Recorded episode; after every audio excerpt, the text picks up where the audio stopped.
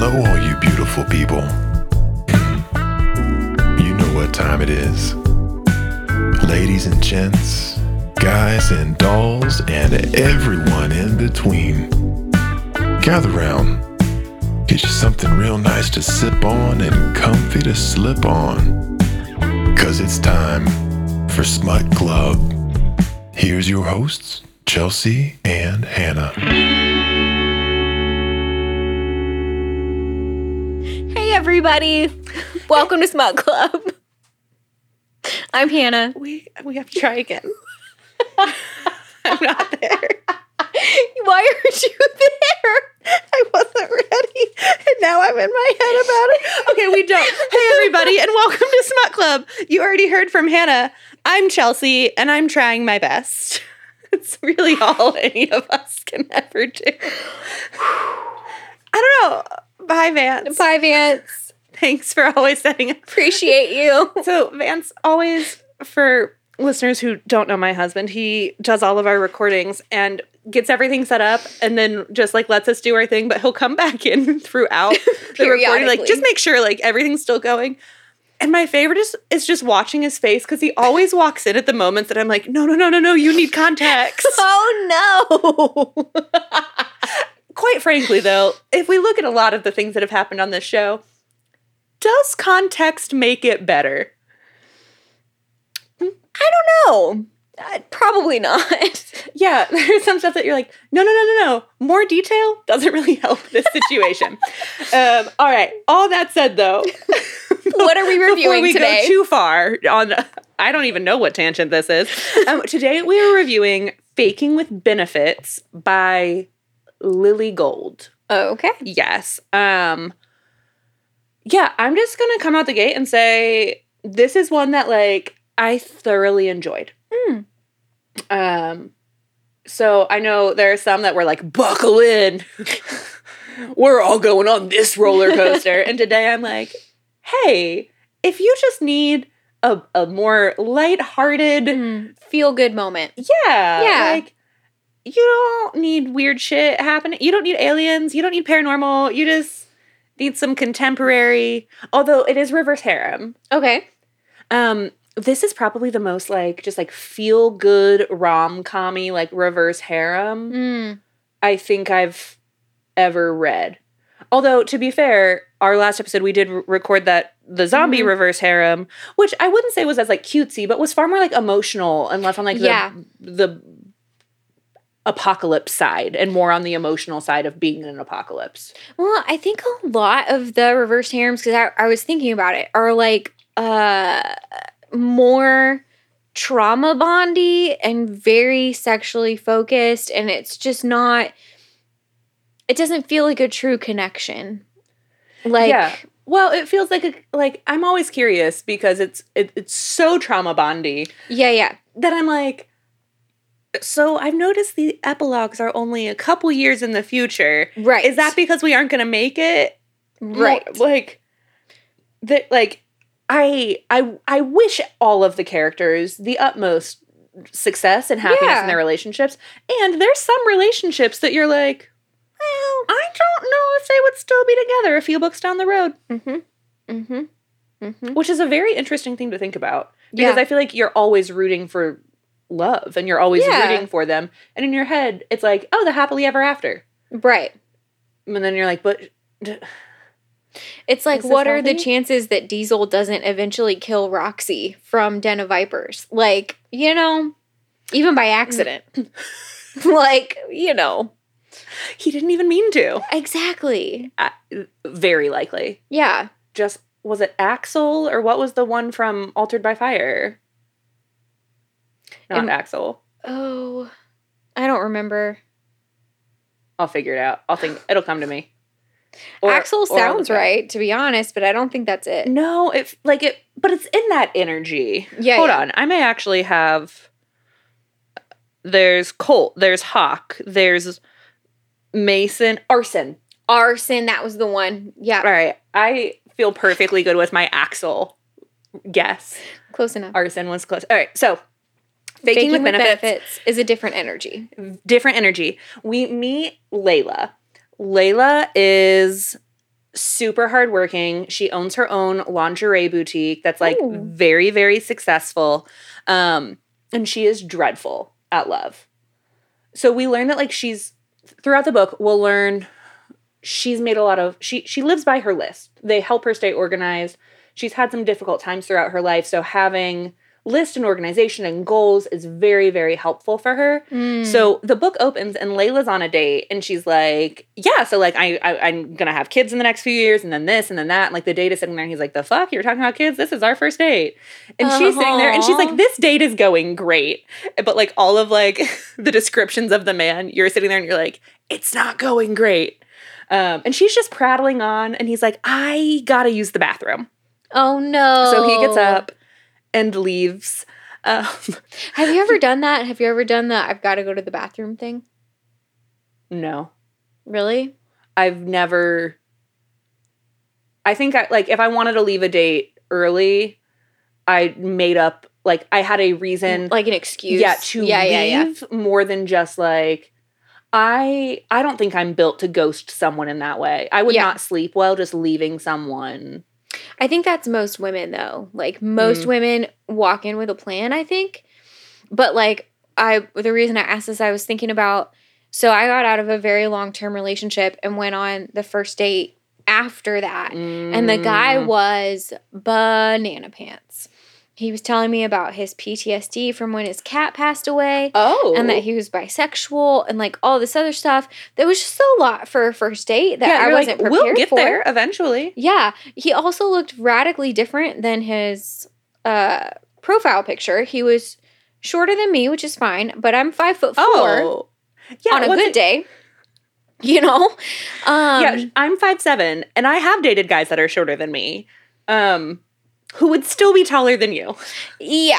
Yeah. So he was shorter than me and he was balding, but in all of his pictures, he had a full head of hair and he was probably 30 pounds heavier than the pictures. Did this was from slightly Bumble. Catfished? A little bit. Yeah. And this was all on Bumble. So I was like, okay. So we're at the bar and we're hanging out and he went to go to the bathroom. Yeah. And the waitress actually came up to me and was like, honey, you can go and I'll tell him you had an emergency. Like, that's how bad it was. The waitress was like, baby, you need to go. And so I did. What a real one. I know.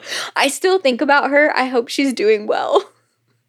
I support that situation. That is different to me than like. Just we're not clicking. Yeah. Yeah.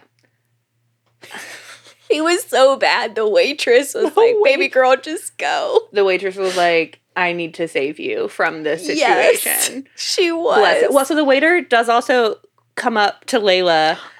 Because the waiter's like, because she's like, yeah, man, he's been in the bathroom for a while. I hope he's like doing okay in there. The waiter comes up and he's like, so your date isn't coming back. And she's like, no, he's in the bathroom. Oh, and he's like, we found him trying to escape through the bathroom window. And she's like, wait, what? And he's like, he did pay for your food, though. So, like, he did thoughtful. Right? And so as she's having this conversation, and this was her 120th first date in the last, like, 2 years. Why would you count that? Because she loves list and organization. Okay. Fair enough. Right? Yeah. So as she's sitting there having this conversation with the waiter, the chair pulls out across from her at the table, and he's like, sorry, I'm, like, late, love, or, like, whatever. And it's her neighbor who was at the bar with a hookup who he got bored with and then, like, was watching this happen and went to save his neighbor. But then he's sitting there, and he's like, what is this, like, fucking squirrel food restaurant we're at? No, we're leaving. Like, we're out. Like, no one should have to eat what looks like dirt, like just kind of that energy. Yeah. He's like, where are the meat and potatoes? Like, yes. And he's also apparently like, so this is Zach. Zach is an ex-professional rugby player. Okay. Who like looks like a Viking. I'm sorry. I played rugby in college and I don't look like I used to play rugby. I never knew you played rugby in college. I did. And were you, in the kindest way I can say this. Were you good? No. Like, I knew what you were going to ask. I'm like, the answer is no. Is there a way to ask? I'm Like, the answer is no, but I had a lot of fun. Yeah. Yeah. We weren't serious. There was a lot of drinking involved. Oh, it was one of those. Yeah, it wasn't, like, sanctioned by the school or anything. It was, like, a club thing. Oh. Yeah. So it's not like you, like, you're like, yeah, no. There were girls on rugby scholarships there. It was, no. Like, everyone was just there for fun. Yeah. Yeah. That does feel slightly different. I would engage in rugby in that way. It was really fun. Yeah. Yeah. I've told my husband he'd be a great rugby player. He would. He's built for it. He really is built for rugby. Yeah. It's true. Mm-hmm. He's not built for all of the martial arts that he does. I think I've told you the story before, but he was once at a competition in Japan, and I was not with him on this trip, but someone was live streaming the competition from the school he was representing, so I was watching it on Facebook, and it wasn't great quality, and you're like, yeah, you're trying to live stream, it's there in Japan, we're all in, like, the States, right? And I was like, I can always tell where Vance is. Because his chest is so broad, the gi doesn't cover it. Right. Yeah, so I was like, whenever I look, if I just look for the bare chest, I can find my husband in this competition. There he is. Oh, there's Vance. Perfect. Yeah. So Zach saves her from the date. And what else do we learn about Zach? I mean, he, like, takes her out to a bar to go drinking instead, and they just kind of have, like, a nice night and hang out. She's, like, very upset because she's off her 10-year plan, and she's like, I'm pushing 30. She's 28. She's like, I was supposed to start dating at 25, so I'd have the person, I'd, like, do this, and it's not working out, and I don't know why none of these dates are going how I want them to go, but I'm really trying. Somebody is... a lot. Somebody is type A. Somebody likely has a trauma history. Yeah. Somebody needs therapy and potentially medication. All of it. Yeah. Yeah. You're 1,000%. So after they are done drinking, Zach is like, let's get some real food in you. He's like, just come back to our place. They live across the hall. He's like, I'll make you food. So Zach lives with two roommates. We have Josh, who's like 6'5". I think he's half Vietnamese, I want to say. Okay. And it's, like, very, like, serious and stoic. Mm. And then we have Luke, who was, ironically, Layla's 10th grade English teacher. Okay. Yeah, who is divorced and was, like, just happened to be living with these guys as roommates, and she moved in across the hall. And he's like, what are you doing here? She's like, what are you doing here? So she wouldn't have seen him for... 12 years, yeah. 10 years. Like, there was no relationship. Right. He last saw her as, like, a 16-year-old. Then the next time he saw her, she's, like, a grown-ass woman with her own business. Hmm. In what sounds like a very, like, nice apartment building setup. Like, she makes very good money. Gotcha. So all three guys, Zach, Luke, and Josh, all co-host a podcast called the Three Single Guys Podcast, where they just give completely ridiculous, like, dating advice and things of that capacity. But they're very successful at it, and this is their full-time gig.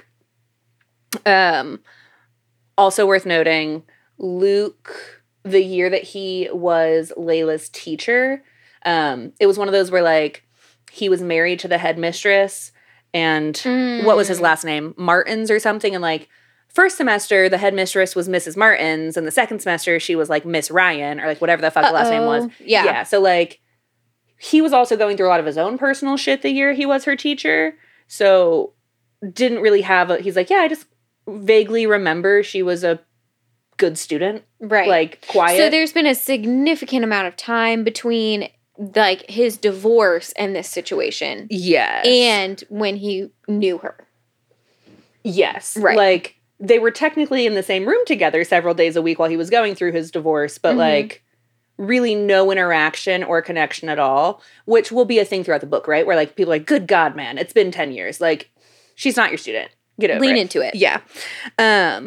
So Luke's, to just really create this tangled web.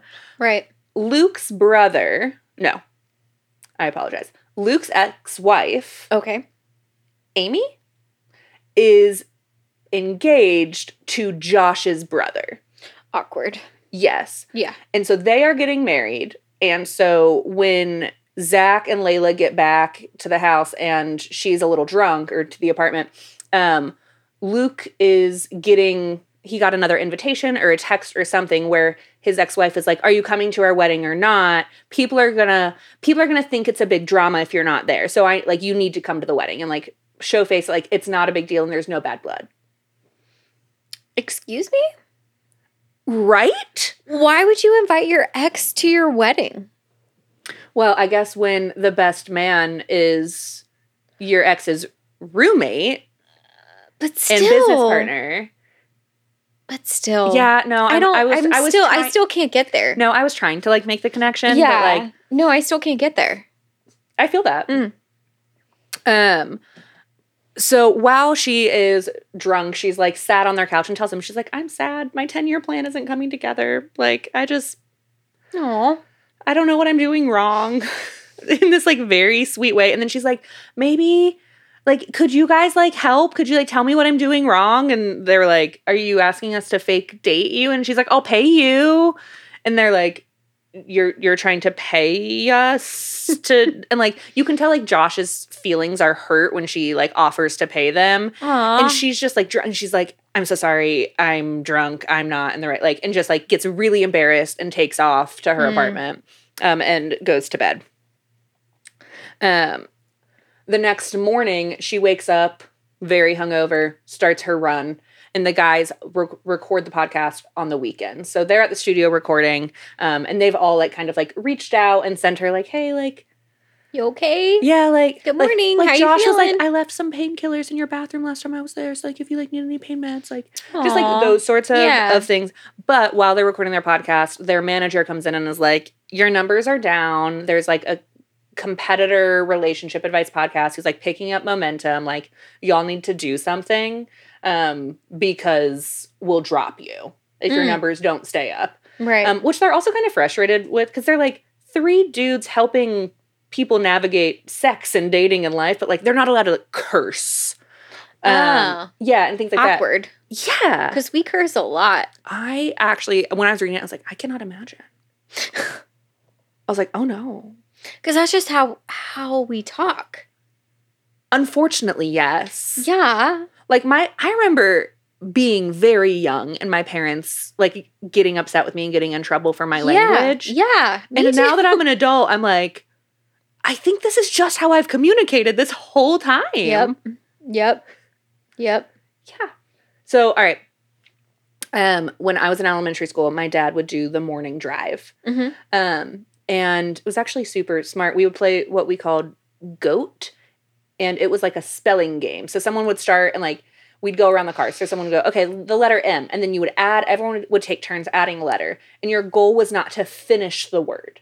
Oh, that's cool. Yeah, so your goal is, like, to keep adding letters. And if you finished the word, you got a G. And then if you finished the next word, you got an O. Then you got an A. And if you got a T. Like horse, but for spelling. Exactly. Yeah.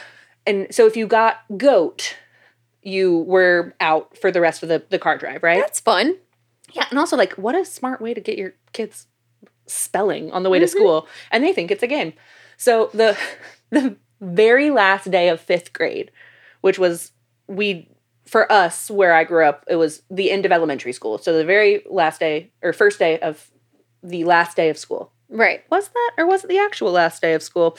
None of this matters. I was like, I don't know what you said. No, I don't know what I said. We're playing GOAT in the car. We're driving up. I think it was the last day of fifth grade. The last pickup, or the last drop-off ever. It's me, my dad, and the little kid, Andrew Kerberger, who carpooled with us. Kerberger.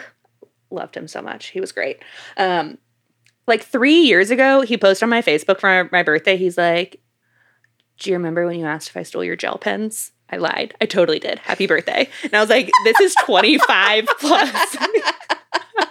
Oh, my God. I think I love Andrew Kerber. Right? Oh, my God. Yes, I was dying laughing. That's awesome. So we start, and I have the first letter, and I go, F. And Andrew goes, U. We are pulling up in the line. You see where this is going. My dad goes, C. I literally opened the car door, yelled, K, and slammed it and ran into my last day of elementary school. And I'm like, Do you think my dad just, like, laughed the whole... Like, you're not... You I would be mad have. At, like, I would have laughed the whole way home. I still think about that. I'm like, I just want you to get to the office and you're like, so you'll never guess what my daughter just did. Yeah. So, starting in 5th grade, my language was already an issue. I like it. Yeah. But they can't curse on their podcast. It's frustrating to them. They're trying to figure out, they're like, okay, how can we get numbers up? And then they go, okay, well, call Layla, have her come over. And then they decide that they are going to offer to fake date her as an experiment for the show. Okay. So, like, they're going to, like, put together, like, a dating boot camp on, like, the do's and don'ts. And they'll, like, take her out. And then she'll come on the show and be a co-host for this segment and, like, go through the whole thing. Okay. Josh and Zach are both very about this. Luke is like, she's my former student. This feels weird. I'll host the segment, but I don't really want to participate. In dating her. Yeah, he's like, that just feels...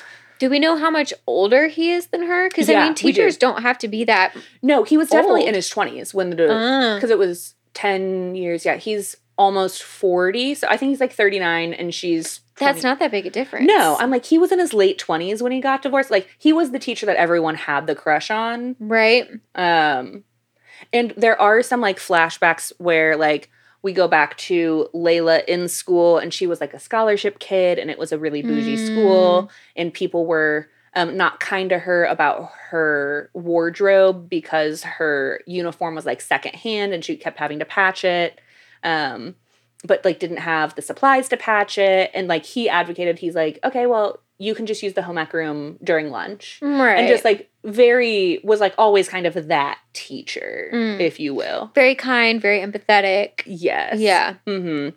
So they do also agree. They're like, this isn't going anywhere. This is just for the podcast. If any real feelings pop up, we'll end it, like, friendship first the whole way. Right. And Layla, mission. Yes. So all of them are in agreement with this and get really excited.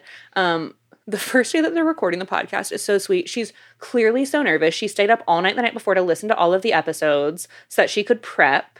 And, like, the guys are, like, looking at him. And they're like, you're clearly overthinking this. Like, it is not that deep. Like, it is okay. And she's like, but what if I mess it up and get it wrong? And don't you guys practice everything a million times before you do it the first time? Just, like, yeah, just, well, why wouldn't you practice it a few times and you get it right? Then no one can make fun of you. Oh, no, honey. I know. Aww. And, like, she's afraid they would make fun of her. It's just this they're like, oh, okay, there might be some things, like, we need to work through here. Which is also, like, because then they move on. And they're answering questions about, like, squirting and group sex. And, like, it's, like, very, like... Open, brazen questions. And she's like, I don't want to do the wrong thing. Yeah. Layla's very endearing in that way where, like, at one point in the book, they're like, some people, they're like, she's shy. And he's like, and she dresses like a supermodel. And he's like, some people are, like, quiet and soft. And so, like, people think, like, they're endearing. He's like, she's quiet and hard. He's like, but she's really just, like, an awkward nerd.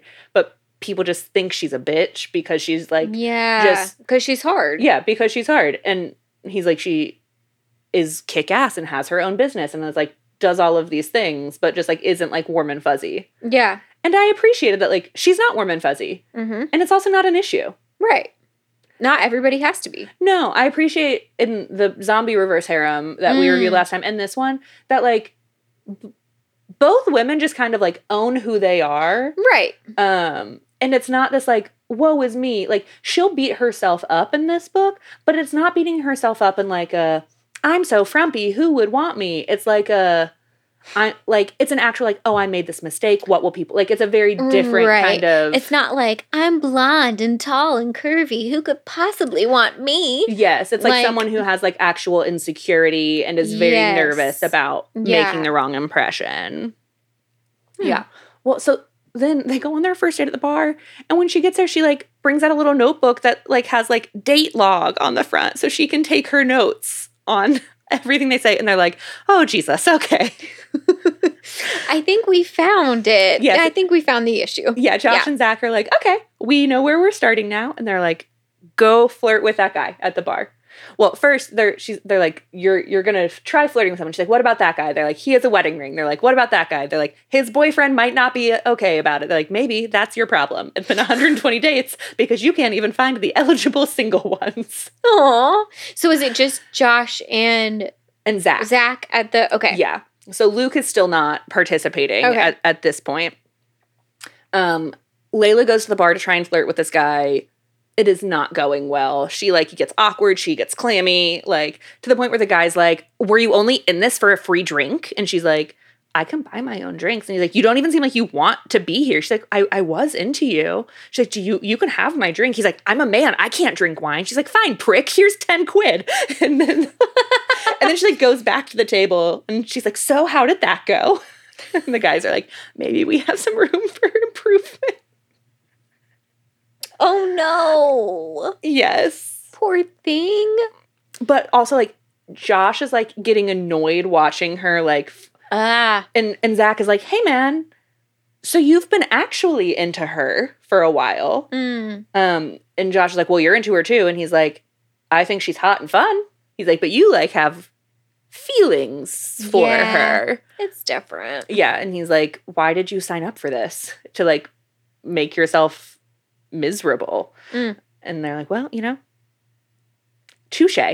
But when she gets back to the table, the guy's like, okay, like, let's maybe kind of, like, ease you into this. So, like, Josh starts, like, practice flirting with her. And it's, like, going well until she realizes it's going well.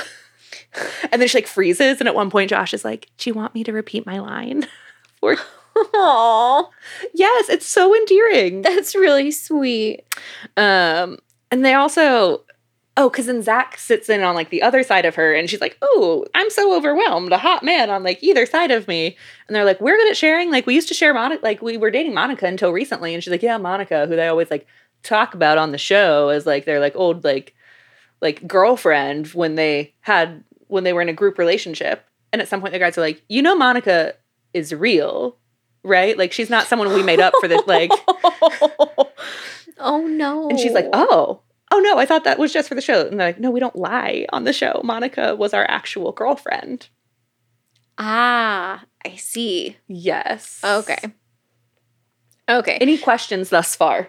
No, I think I'm tracking. So there's context here where these two have shared a partner in the past. And I think Luke was a part of that relationship as well. Okay, so all three have shared a partner in the past. Yes. So the idea of sharing for them would not be, like, wild. Yes, it's not out there or crazy for them to consider. Right. She's just sitting there like, oh, my. Like, that just feels like in my wildest dreams. Like, not things that happen in reality. So has she ever had a relationship? I don't think she's ever had a boyfriend. She's had, like, one-night stands. Okay, because that was my next question. Like, is she a virgin? No, because Zach asks, he's like, so how do you – he's like, I've seen you bring guys home. So how do you do that? Because I just watched how that went. Like, and she goes, well, I go up and I ask if they're single. And he's like, good start. And then she's like, and then I ask if they want to sleep with me. And he just starts dying laughing. And he's like, yeah, that'll work. Like, well, because, like, the reason I ask – is occasionally that trope of, like, the girl without experience is, like, okay for me. Mm. But in general, it really irritates me. Well, it irritates me when they're like, I'm a virgin. I kissed one boy 8 years ago. Yeah. Sure, stick a finger in my asshole the first time you're kissing me. And you're like, what? Right. Like, this is not the natural trajectory of discovering your sexuality. Well, and it's also not, like, if you have an attentive partner, that's not how they're going to approach you if that's the situation. And so it just, none of it is realistic. It's just, I don't like it. Are you saying the books we read aren't realistic? You know, something about the Mothman. We had a giant moth on our window recently, and I looked at him and I thought, not a big enough moth. And then I just moved on. I read another monster reverse harem that had a Mothman in it. And it was a lot to experience. It was a lot. To experience? It was a lot. Yeah, it was a lot. But also, I had on a different cryptid. I had on a Bigfoot hat while I was on vacation recently in Arizona. And we were in a crystal shop because my husband is obsessed with rocks, apparently, which is fun to find out after 7 years together. And he couldn't stop looking at all these rocks. The guy there was like, "Is that Bigfoot on your hat?" And I was like, yeah, it is. Mm-hmm. He's like, "I have a Bigfoot necklace. It moves. Like the arms and the legs move." Was he wearing it? Yeah, he was so excited. So then we did wind up buying some crystals. Like I got a ring and Matt got a rock, yeah. You know, whatever. Mm-hmm. And the guy like cleansed the crystals or whatever. Mm-hmm. And so he did this whole thing where he put them in a bowl and he set an intention and like whatever. And he had to say our full names. So I gave him my name, and it took him like 3 or 4 times to get it right. It was really kind of funny. And then Matt gave him his name, and we have different last names. And so the guy goes, "Have you ever noticed that your name's together?" And we were like, "Fundertain?" Yeah, that's what all our friends call us. And he goes, No, "Fun Party. You have all the elements." Because Matt's last name is Partain. I love where his head was at. Yeah, he seems like the whole vibe. He was really fun, and he gave us like a ton of suggestions for restaurants and like things like that. My Topo Chico hard seltzer is sweating so profusely it just sucked the coaster onto the bottom and then let it go, and it fell to the floor. She just let it drop. So if you heard it, yeah, that was what we were experiencing on our end. Unfortunately, the crystal guy recommended a vegan restaurant, and Matt won't eat vegetables. So Matt was like, ideal. "Thank you so much, man. I really appreciate you." Aww. And then was like, "We aren't going there." Well, but also, here's the thing. I really respect that because Matt just thanked him for the recommendation. And he was like, "I don't eat vegan meal." Right. Like, I just truly appreciate that was like a kind response when not everyone does that. He is a very kind fellow. Yeah. Yeah. So that region is just a friendly region. It's weird. I mean, my parents weren't in Sedona, but my parents were in New Mexico last year for work thing. And it was when they had their like giant hot air balloon festival. My parents, we met a random man at the grocery store, and now we're going up in his hot air balloon tomorrow for the festival. We're going to help him run it. And I'm like, "Wait, what? We're doing what?" And then they FaceTime me from inside a hot air balloon. It was not a great quality call, but I was like, "Oh, this is actually happening." I'm sorry. If a stranger invites me into a hot air balloon in a grocery store, I don't think that's legit. No. No part of me is like, "I'm going to get there and it's going to be an actual hot air balloon festival." No. That's either something sexual or they're there to rob me. Like, I'm trying to get you somewhere secluded, an open field. Like, now I just keep thinking about what hot air balloon would be as a euphemism for. Yeah. I hot air ballooned her last night. Well, a lot of people have a latex thing, though. Oh, I don't want to combine those in my head. No. Well, and I had some health issues, and I did have a balloon situation. It was not sexy. The fuck? It wasn't good. Yeah, I'm also assuming it wasn't a hot air balloon size. Hot air balloon. I had some medical issues. There was a balloon involved. Don't ask more questions.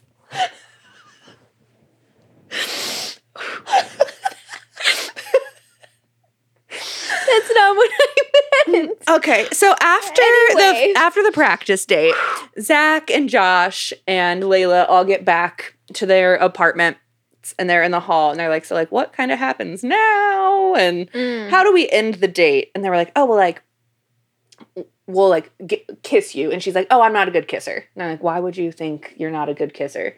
So, like, Zach, they decide they're going to give her – do they decide it's going to be a practice kiss? I don't know. Zach kisses her. It's very passionate.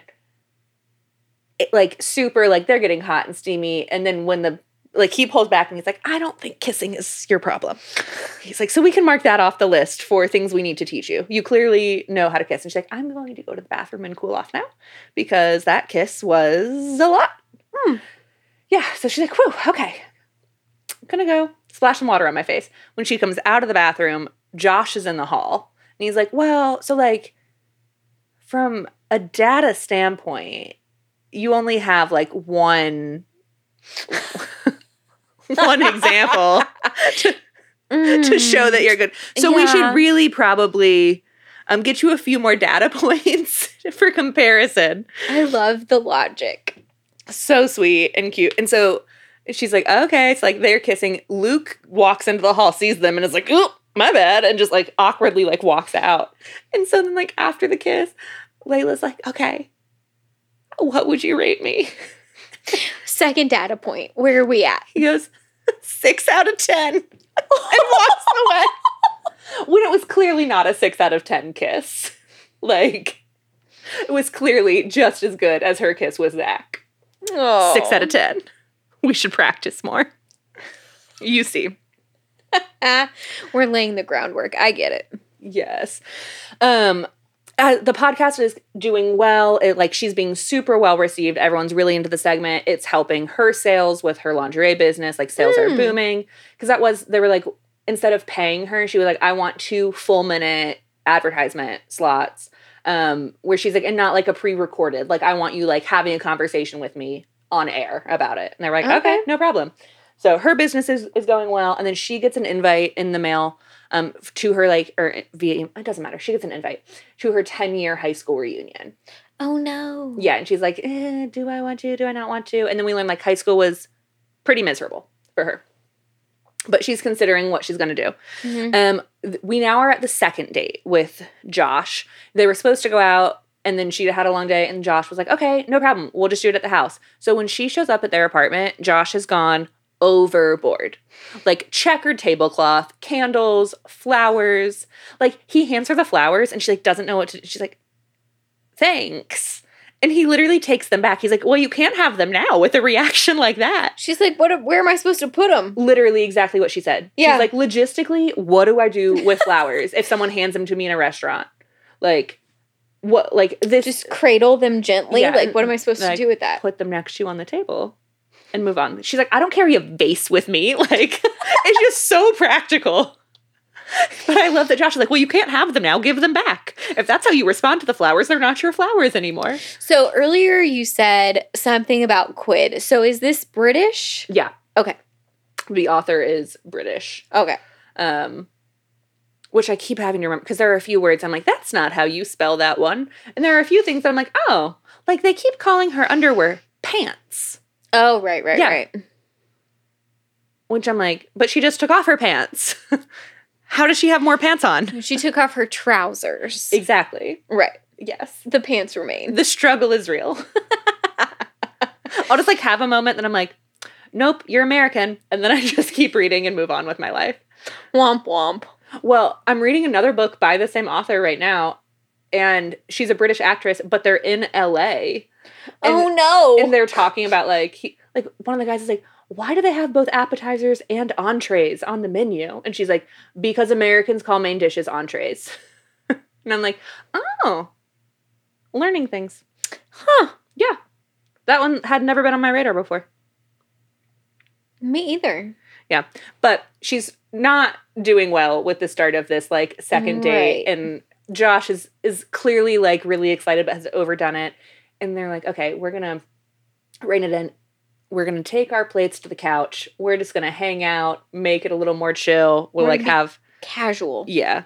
So they're on the couch, end up eating dinner there and relaxing. And they just, like, actually start talking and learning more about each other. Because I think they've all, like, been friends and enjoyed hanging out with each other. Mm-hmm. They don't actually know a lot of each other's history and upbringing and things like that. And Josh is the one that's had a crush on her, right? Yes. Okay. But Zach is also there at this point. Oh. Yeah, in my head, I said that, and then I realized I hadn't said that. But in my head, everyone already, it was obvious that Zach was there with them as well. But Luke was not. Correct. Okay. Luke is still not participating in this. Just the three of them hanging out at this point. And they learn that her, one of her fantasies, while they're all sitting on the couch talking, one of her fantasies is to have multiple partners. And to, like, have a threesome is something that, like, they would, she'd be into. They're like, you want to? She's like, okay. And she's like right now? They're like, we're going to put a movie on. And she's like, but I just said we'd fuck. Like, what do you mean you're going to put a movie on? I love her. Yeah. And so they put on, like, Pride and Prejudice. And she's like, are you shitting me right now? We could be fucking. It's kind of her, like, she's like. Like, why am I looking at Keira Knightley? Yes. Like, we could be banging. Trying to, like, kiss one of them, and he'll be like, kiss her lightly, and then he'll be like, shh, watch the movie. And, like, turn her back. So all of this being a lot of buildup, right? It's like, as they're watching it, like, starting to cuddle more. A hand moves up the thigh. Mm-hmm. And, yeah, my exact note says, she has a great couchgasm. Yeah. Which, in case you were wondering, Hannah, is just an orgasm that takes place on a couch. It's just a location-specific orgasm. A location-specific orgasm. Noted. Office-gasm. Grocery store-gasm. The options are endless. We lead very different lives. I really don't think we do. I know. Honestly, I Instacart. I don't even know the logistics of how. You just watched me order my groceries. I did. Right before we started this episode. Oh, my God. I did watch you. Yeah. No, I've never boned in a grocery store. No. But if I do, and I come to completion, I will call it a grocery store-gasm. A grosh-gasm. I was like, a gross-gasm? No. Grocery-gasm? Grosh-gasm? Grosh? Grosh? We're asking the hard-hitting questions today. So, she has a great orgasm. Then Zach is like, my turn, and, like, picks her up, throws her over his shoulder, and takes her to his bedroom. Josh follows. They spit roast her.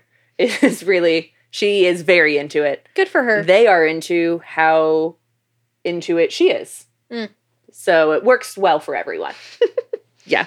And then in, like, the post-coital convo, we do learn Zach and Josh have actually been besties since they were, like, toddlers. They have grown up together. There were several years where they didn't talk. This all comes about because Zach is wearing a necklace that has a ring on it, and Layla tries to, like, just fiddle with it as they're laying there, and he grabs it from her and won't let her touch it. Mm. And we learn that when he was, like, 17, he'd given a promise ring to his girlfriend, who then had a terminal diagnosis that took her very quickly. The Fault in Our Stars. Got it. Yes. Within, like, several months, she passed away, and he then just, like, left his town, cut off communication, and went and played professional rugby for 7 years. Mm. Had a knee injury. And then when he was trying to figure out his next steps was when Josh showed up and was like, come live with me and Luke. Come join this podcast. Like, Josh kind of gave him trajectory again, if you will. And so they're still very close, but they didn't talk for those, like, 7 years because Zach just, like, went MIA. Yeah, he never grieved. He just avoided. Yeah, and fucked his way through all of the fans. Sure. Yeah. But that is kind of the additional detail we learn post-coital. Where, yeah, you're kind of like, oh, they really maybe didn't know much about each other's histories because they've apparently been neighbors for years. Which I'm also like, how did you never meet Monica or see Monica then? Right. Unless they always went to Monica's place, like they didn't want her in their space. Or, I mean, I guess if it's just, like, your neighbor and you're, like, if I don't know my neighbors, to be honest. Yeah, that's fair. Yeah. There's always, you're kind and maybe hang out, but if you're doing your own thing, you wouldn't know that they had a partner. Right. But the fact that Zach was like, well, I've seen you bring one-night stands home before, so, like. So I assumed a level of closeness there. Well, it could be that Josh had a crush on her and was paying attention. Because she sounds oblivious. Like, not in a malicious or self-centered way, but just in a, like, lack of insight way. Like, she just doesn't get it. Yeah, she's just, like, doing her thing and, like, going full speed and, like, not slowing down to consider that's very fair. Okay, so we now move forward. This is continuing. They are now loving their sexual relationship that has developed within this fake dating. Mm-hmm. And Layla is supposed to have a date with Zach and Josh that night, which there's also a lot of like, oh, that's what it was. When Josh moved the date to the house for a fancy restaurant, she made a comment about like not wanting to be seen in public with two men because she didn't know how, like, she didn't want people to judge her. Or, like, she was like, well, I don't want people to think I'm a slag. Like, that kind of. Right. And they're like, well, why would they? Like, what is. Are you planning on mounting us both? Like why would they? Yeah, like, why? Right. So that was part of why they moved the date, because she hadn't. Which I think she explained at the house. Like, I don't think, like, she felt like, hey, like, could we not do that or what have you? Mm-hmm. And then at the house was like, this is kind of why. But as things have continued, things have been going well. But now we're just at a date. She's having a horrible day. Mm-hmm. She's supposed to be releasing a new line for her, like, a new collection for her lingerie company in the next few months. Pre-orders have been going great, especially with all of the stuff from the podcast. But like the supply company lost her order and she's like, well, you took my money. It's not in my account. And they're like, you never placed the order, so we can't give you the lace. And she like can't find the receipt. Mm. And then there's something wrong with like the discount code on her website, and she's getting emails and like negative reviews about like, you should treat your customers better than this. And she's like a one woman, like doing it all. And it's just so overwhelmed and trying her best, but it's like starting to have a full panic attack. Right. And she calls Zach to like ask him a question about like email marketing campaigns or something. And just like when he picks up, he's like, hey, baby. And she's like, what's your open rate? And he's like, I don't know. Let me ask Josh. Like, are you okay? And she's like, I just need to know what the rate is. And she's like, he like tells her. She's hyper-focused. Yes. And he's like, are you okay? And she's like, yeah, I'm fine. Like, and he's like, it doesn't seem like you are. Mm-hmm. And Zach and Josh are out. So Zach texts Luke and is like, hey, you need to go check on Layla. And he's like, why would I go check on Layla? Like, what's wrong? He's like, I talked to her on the phone. She didn't sound right. So Luke, the guys all have like a shared key to her apartment at this point, you know? Right. And so he goes over and like, she like doesn't open the door. And when he opens it, he's like, it looks like a fucking bomb went off in her place. Like, papers are everywhere, and like he's like, hey, like Layla, and she's like, I'm fine, I'm good, like you don't worry about me, like you can leave. And he's like, go away, please. Yeah, like, no, you don't need to be here. And that just kind of keeps, so he's like, he goes back into her room, finds her on the floor, is like, she's clearly not okay, and is like, she's having a full breakdown. And he helps her sort through a few things and, like, finds the, like, statement that she couldn't find and all that mm-hmm. stuff. And he's like, hey, send that over to your supplier, and then you and I are, like, we're going to go out. There's a bar I wanted to try. Let's just go get a drink. We just need some distance and space, right? She agrees, and they go to the bar. They're having a cute moment. She's definitely in better spirits. They're, like, kind of cuddling, and she's like, you really, like, don't remember me at all from high school? And Luke was like, it wasn't my best year, my best space. And he asks if she's going to the reunion, and she's like, eh. And he's like, oh, I go every year. And she's like, really? Why? And he's like, well, it was such a great high school and, like, such low exclusion rates. And, like, starts touting all of the incredible things about the school and how much he, like, loved being a teacher there. And she's like, yeah, my time there was a special kind of hell.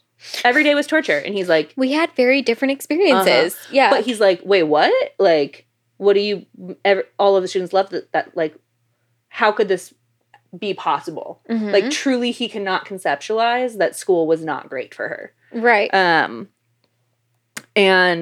they're getting closer. They're, like, about to kiss, and then a team, like, scores on the television, and, like, just kind of one of those moments. Yeah. She goes to the bar to get them refills, and suddenly she hears someone be like, oh, there's 2-pound Thompson, or, like, whatever her last name is. And she's like, fuck, that is not the voice I want to hear. And it's this guy, Donnie, that she, Donnie Pritchard, I think, something. Hate just it. Sounds like a jackass, yeah, doesn't he? Hate it. No offense if your husband's name is Donnie Pritchard, but, like, it just, he sounds like the bully in a 70s middle school. I was going to say, that's a very 80s villain. Yes. Donnie or Dawn. Yeah. Yeah, you're not wrong. That is... I was just thinking of Biff. Biff and Dawn.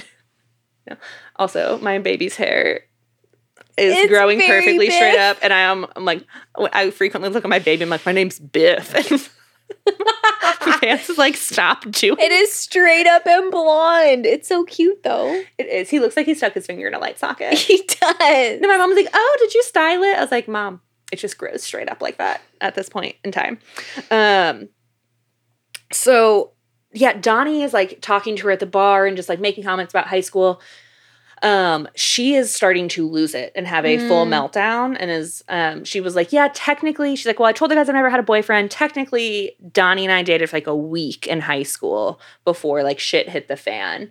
And so as that's happening, Luke comes up to her at the bar to check on her, and Donnie is like, what? Like, Mr. Martin's, like, what are you doing here with Tuggy? And she just, like, loses her shit. And, like, Martin's is like, why? Tuggy doesn't sound good. No. And Martin's is like, why is he calling you Tuggy? And she just, like, walks out of the bar. Mm-hmm. And it, like, starts to have a meltdown outside. So, like, he comes outside. Luke does, not Donnie. But, like, Luke comes outside to check on her. And we learn, like, so she didn't put out when Donnie wanted to. And then he just told rumors to the whole school anyway. To the point that, like, she got a reputation for being the school slag when she was like, I was a virgin. I'd never touched anyone. Even the teachers would. Like, I would bring up the fact that I was getting harassed to school staff. They wouldn't do anything about it. And Luke is like, how, like, feels so guilty because he was like, I was her teacher. I should have caught this. I should have known. That should have, like, never been her experience. And then he's like, why did you never say anything? And he's like, as soon as I said that, I knew that was not the right thing to say. And she's like, because I fucking did. Like, this isn't. Like, we'll get more of those details. But, like, when he's trying to ask her, like, more details about what happened, she's just like, I don't want to tell you. Right. And he's never had, like, he's always been that safe space and was always, like, the teacher people went to. And, like, has made his life helping people and teaching. And so he's like, I've truly fucked up if she doesn't feel safe that she could tell me whatever this is, and feels very horrible and guilty about that. So this is like a reality check for him about his identity, really. Yeah. And so he ends up, he's like, I need to take this call, and, like, walks away for a few minutes and ends up calling Josh and having Josh come pick her up. And Josh comes, picks her up, just, like, when they get back to, he's like, do you want me to come in? And she's like, well, you're my fake boyfriend. Like, would a boyfriend come in and spend the night? And so Josh comes over, nothing intimate happens. They, like, just, like, holds her and comforts her throughout the night. That's nice. Yes. The next morning, Luke is still feeling real guilty. And it actually has cut to Zach's perspective. And Zach is like, why the fuck is Luke dragging me to this bougie breakfast spot? Like, what is happening? And it was because Luke felt so guilty. He, like, dropped, like, $50 on breakfast for, like, every, like, and, like, had Zach go pick it up with him. He's like, what do I do? Expensive breakfast feels right. Like, her favorite little breakfast spot. I'm, like, gonna get breakfast from there. Like, is really has, like, realized he may be fucked up there. So, when they get to her place, Zach is, like, about to go into the bedroom, and Luke is like, you're just going to walk into the bedroom? And he's like, 7 a.m. on a Saturday. Where else is she going to be? She's going to be, like, if you want her to eat the breakfast, we got to go into the bedroom.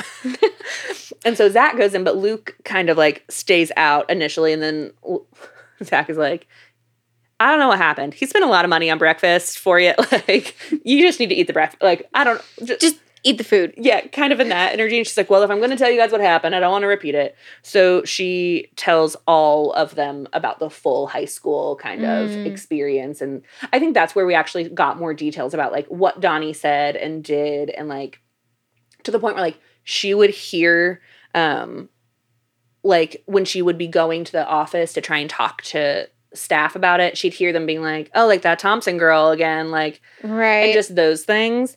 And so Luke is then like, well, before Luke says anything, she then takes out from under her bed a full box where she has printouts of all of the emails that she CC'd herself on and the responses she got and the lack of, like, anyone doing anything. And, like, she brought receipts for how horrible her high school experience was. Right. Yes. Yeah. And so then Luke is like, well, if you went to everyone in the school, why, like, you said you went to all of the school staff, but I don't remember you coming to me, did you? And she's like, yeah, I did. Here's the email.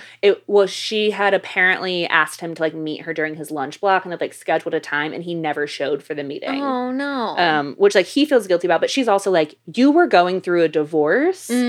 Like, this is not on you that you did not catch this. Right. Like, you had a very real thing happening. But then he's sitting there feeling all guilty, right? Because he's like, my divorce pales in comparison to a girl being, like, bullied and harassed within an inch of her life. Like, those are not the same thing.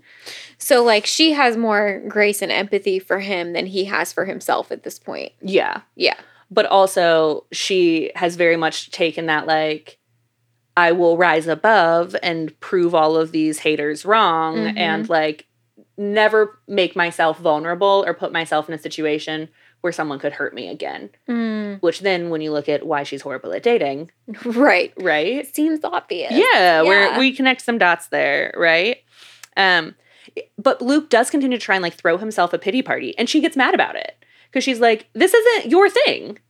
I was the one getting bullied. This is my thing, damn it. I was the one getting harassed. Why are you making this about you? Like, absolutely not.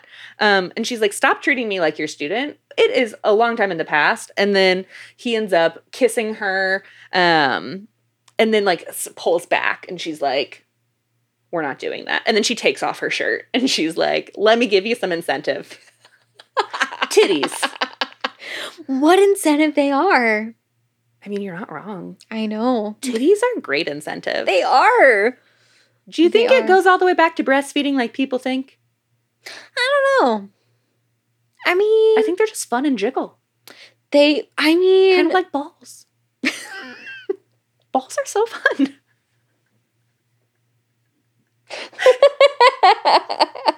Am I alone in my thought process here? No. Did I make you feel uncomfy? I feel like no. Right. No. I'm like, balls are so fun. Am I right? And then I'm like, oh, didn't mean to put you on the spot. No, I was thinking about that boobs are really fun, and I have a lot up top. And so sometimes I just do what I want to do. And Matt is like, what are you doing? And I'm like, I'm having a good time. Pause. Sometimes I do what I want to do. Can I ask? What does that mean? Nothing really. Like bongos.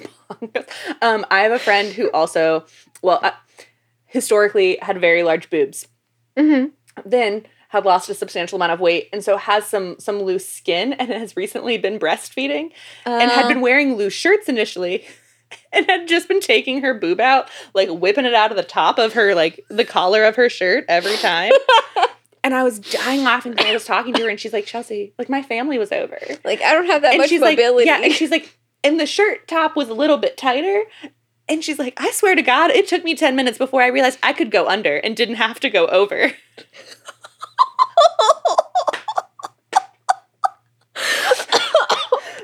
And I was in tears. Oh my God, amazing. The level of sleep deprivation, and you're just trying to feed your, like, month-old baby. Right. And you're like, how do I get my boob out of the shirt, over or under? Well, not even considering under as an option. It's just over is the only choice. It's over or bust. This child will go hungry. That's awesome. Right. Yeah, so then Zach hears them. Like, here's Luke and Layla in the kitchen, and then comes out and is kind of like, so can we join? If we can't join, Josh and I are going to go back to our place real fast. Just need to know if this is a one-on-one situation. Yeah.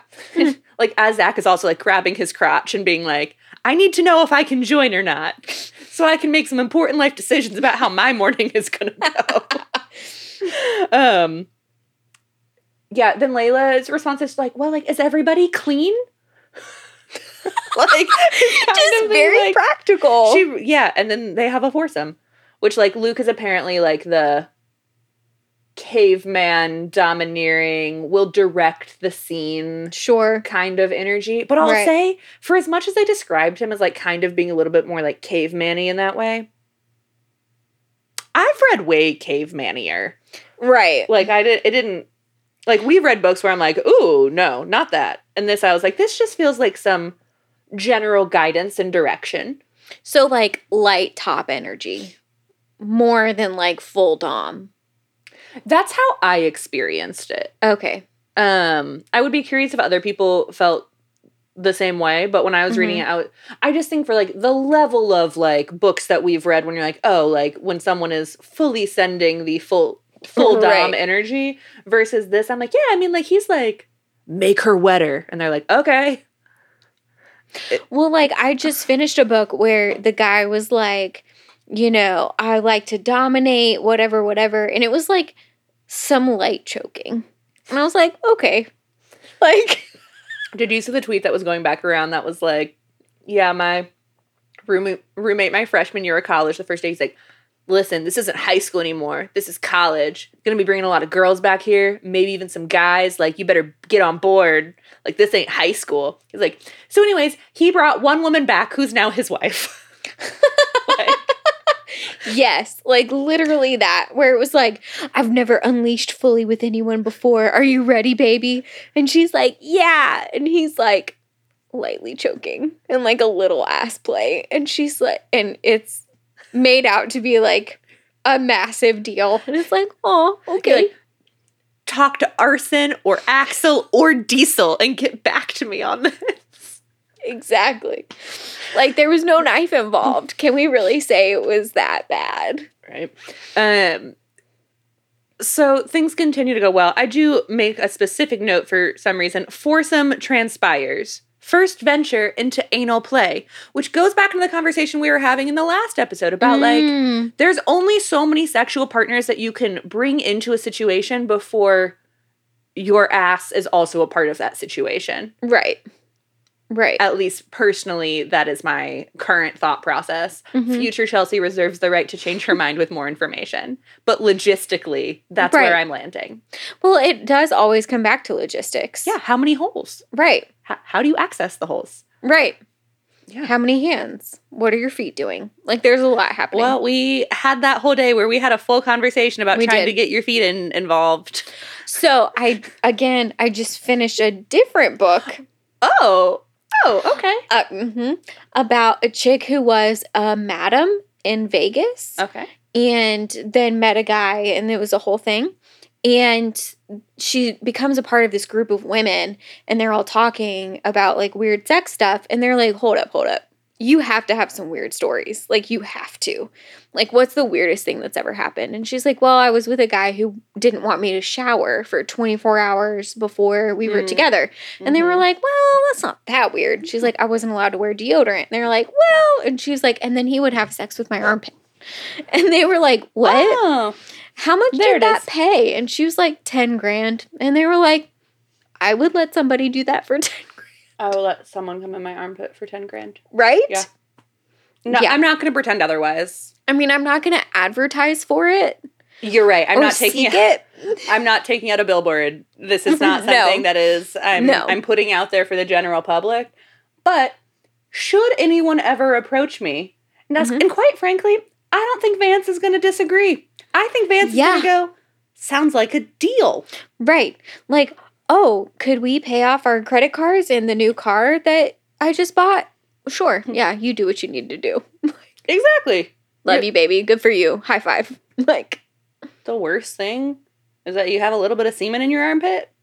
I've had worse things.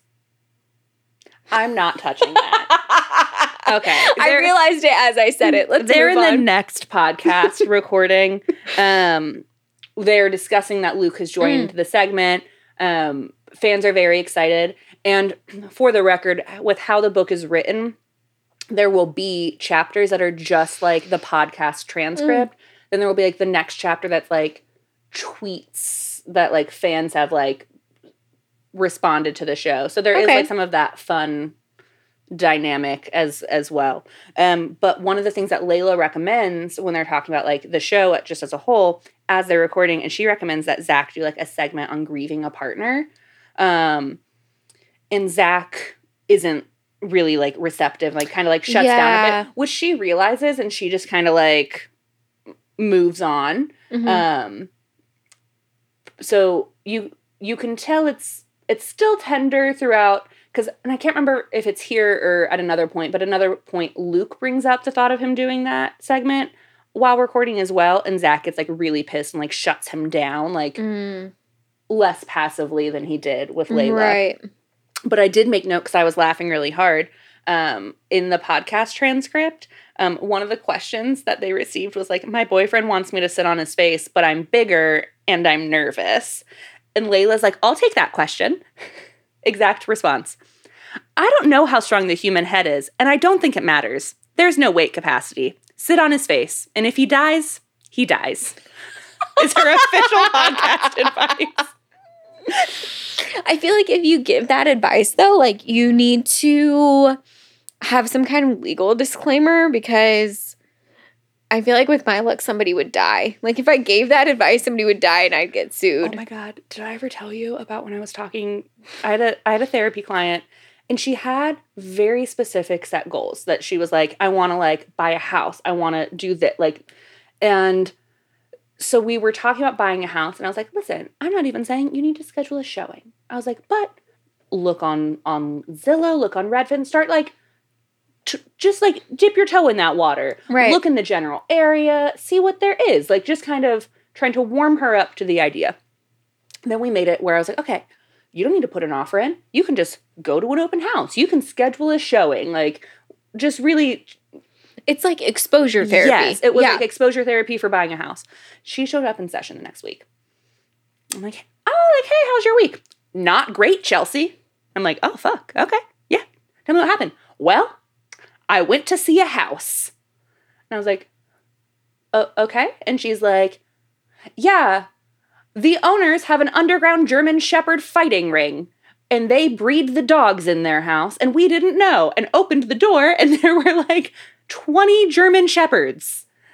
Like, it was like a bad situation. Oh my God. And she's like, I was just trying to go see a house. And I was like, you cannot put this one on me. How was I supposed to know? There was an underground dog fighting ring at the house that you went to view. That's not a normal outcome for going to an open house, in fairness to you. It is not a normal outcome. I was like, I might not always give great feedback in session, but that one cannot be pinned on me. Yeah, I still think about her. I hope she's well. She did buy a house. It was not that house. Good. Yeah. So as their relationships are progressing, it's Mother's Day. Layla's actually like, I have a break today. Like, all of the orders are done. Like, I'm just kind of vibing. She's like, I'm going to, like, dress up, feel a little sexy, go over to the guy's place, see what's up. And then as she's getting over there, it's dark, and she's like, wait, I forgot they said that they were, like, leaving town for Mother's Day. But then she hears a sound, and Josh is there alone. Josh's mother had passed away when he was 19, and he's, like, not doing well. And he's sitting at his desk, and he is responding to all of the emails for advice that the podcast guys get. And she's, like, looking on his shelf and seeing he has, like, psychology textbooks and relationship textbooks, and, like, takes it very, very seriously. Yeah. But yeah, so he's spending, like, what is a horrible day for him alone, just responding to people's relationship advice. And she's like, we're going to stop, and we're going to, like, go and, like, take a break. And he's like, I'm not feeling, like, I'm not in the mood to, like, be sexy or romantic. And she's like, well, I'm a little offended because that's obvious, nor was I asking. And he's like, well, you clearly came here dressed up. She's like, and then I saw you. And realized that maybe my outfit wasn't the most appropriate. We recalibrated. Yes. She's like, I can change clothes, believe it or not. We don't have to stay here. So they just have a really sweet night, like, on the couch. She just takes care of him. And I think it really just solidifies how he feels for her. Right. Because he's always had feelings for her. Yes. And now it's, like, more than a crush kind of deal. Yes. Yeah. Which is kind of starting to be the trajectory for all of them. Like, the podcast is continuing to do well, and Luke asks Layla to be his date to his ex's wedding. Ah! Yeah. Who was also her former headmistress, let us remember. Right? And so she's like, okay, like, I'll go with you. And because Zach is going, because Zach has known the groom since he was a toddler, because he's best friends with Josh. Like, it's Josh's brother. So, like, they're all there together.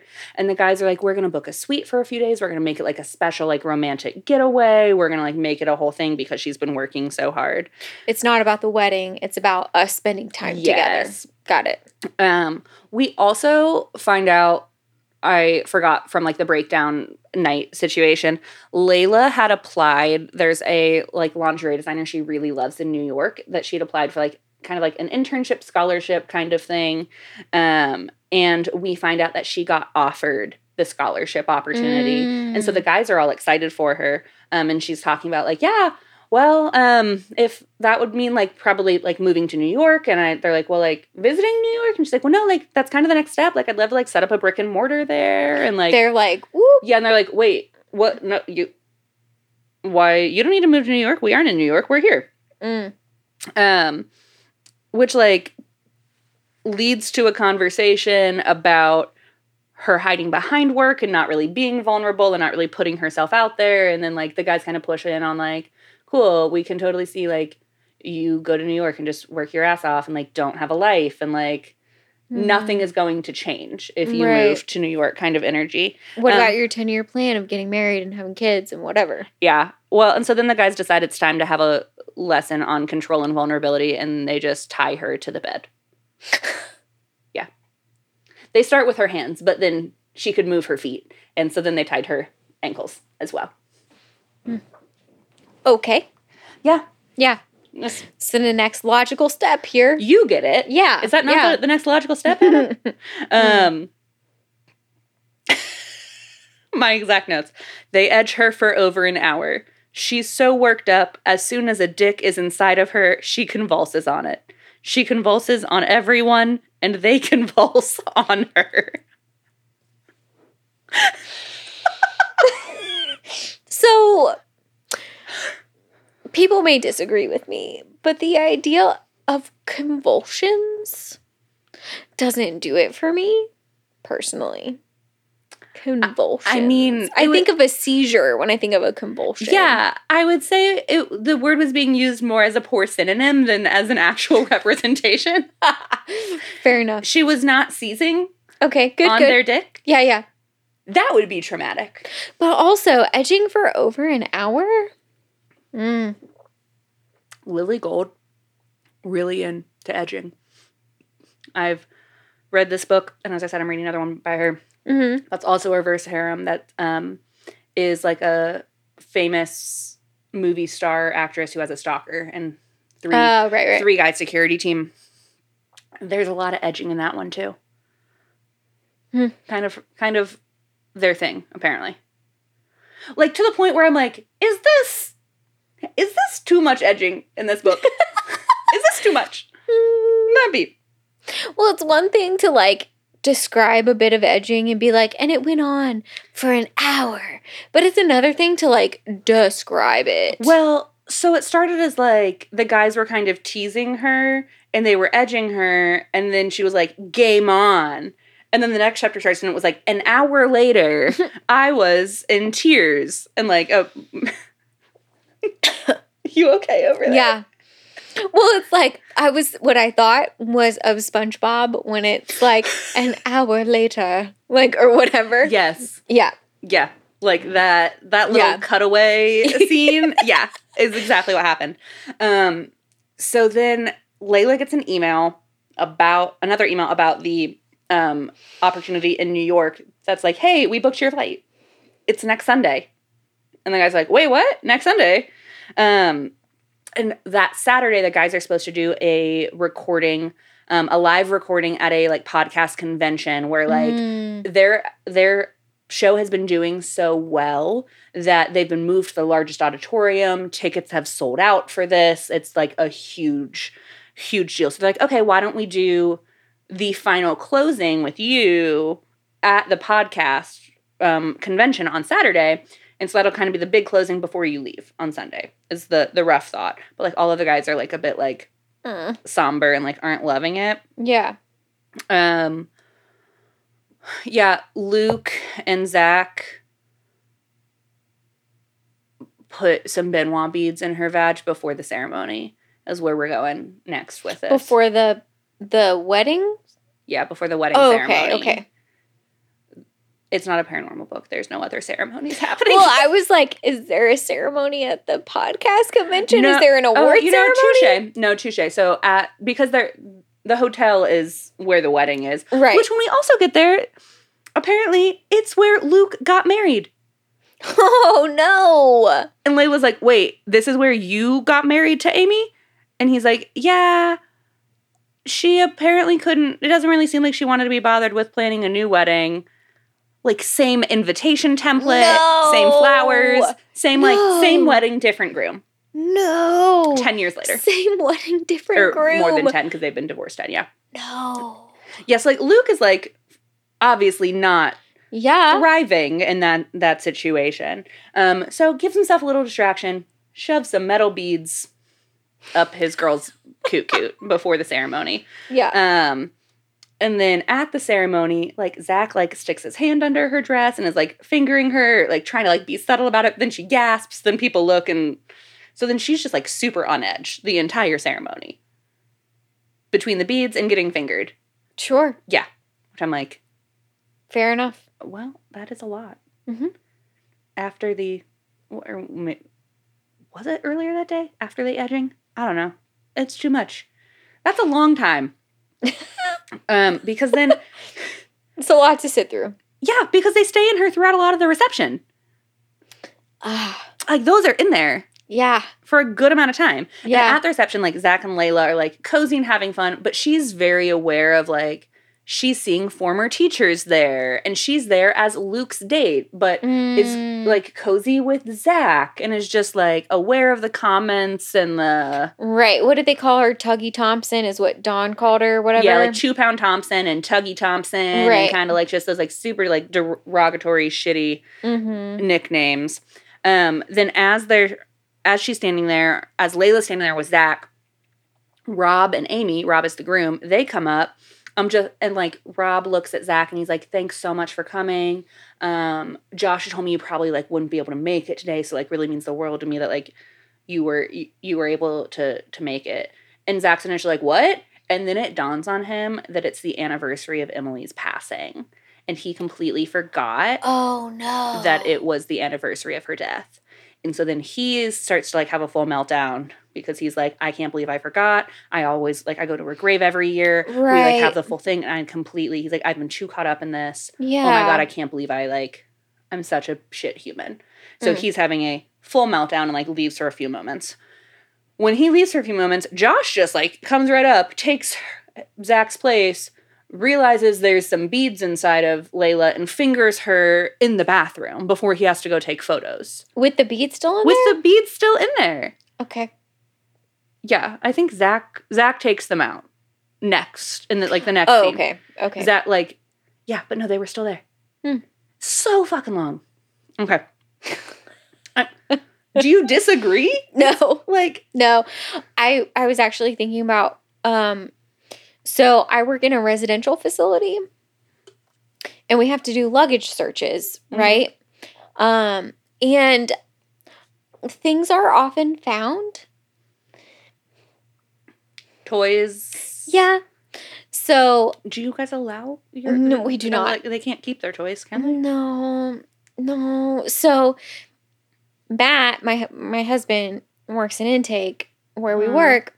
And he was telling me the other night he got home late because he was assisting with a luggage search, and the RA, like, just reached into the bag, barehanded with yes, that's the correct response. Wear gloves without a glove on, and she pulled out a butt plug, and Matt was like, "I just told her, baby girl, that's why you wear gloves." Every time. And you know what? That's a mistake she's not going to make twice. Never again. Never again. She will remember for the rest of her life. She raw dogged a butt plug. Luckily, she only raw dogged it in her hand, but still. Oh my God. I don't even know. No. Of all of the shit from like working community mental health and like resident, like. Yeah. That. Yeah. Yeah. Yeah. Yeah. Yeah. So then. Oh no. My husband got the like bags, the bubble wrap bags that we put valuables in, mm-hmm. and he put them in there and put them in valuables in the safe. And the girls who work the safe were really upset. And he was like, you guys, there was a heart-shaped jewel in there. You never know. It could have been valuable. It could have been real. It could have been valuable. And you know what? It was valuable enough to them that they wanted to bring it with them. Mm-hmm. And also, question, where would it go? If you're like, it's not going with their valuables that they'll get back after they've been here, and it's not going with them onto the unit. Right. Where does it go? We do return to luggage. So luggage is kept in a separate building. And so we'll do return to luggage for things that aren't valuable, but things we don't want them to have. I stand by Matt's decision. That shit's hilarious. It was really funny. Especially to be the girls to be like, absolutely not. And he's like, it could be valuable. There was a jewel in there. There was a jewel. So as Layla's getting finger blasted by Josh, Luke is talking to his ex-wife, who's like, I can't believe you would bring Layla. Like, and she recognized her as she's like, what are you doing here? And she's like, I can't believe you bring her. You know, like, what her reputation was at the school. And I saw her kissing Josh and Zach early. Like, and she's like, clearly, like, not faithful to you. And then she also told him, she's like, you know, before we got married, my family didn't like you and didn't think it would last. And, like, as soon as I, like, put the ring on at the ceremony, like, I knew we wouldn't last either. And Luke is standing there having a breakdown because he's like, I thought we would last. Like, I did not marry you thinking it was temporary. Right. I thought you were my forever person. And so his ex-wife is like, I just want to make sure you don't miss the warning signs again, is kind of the energy.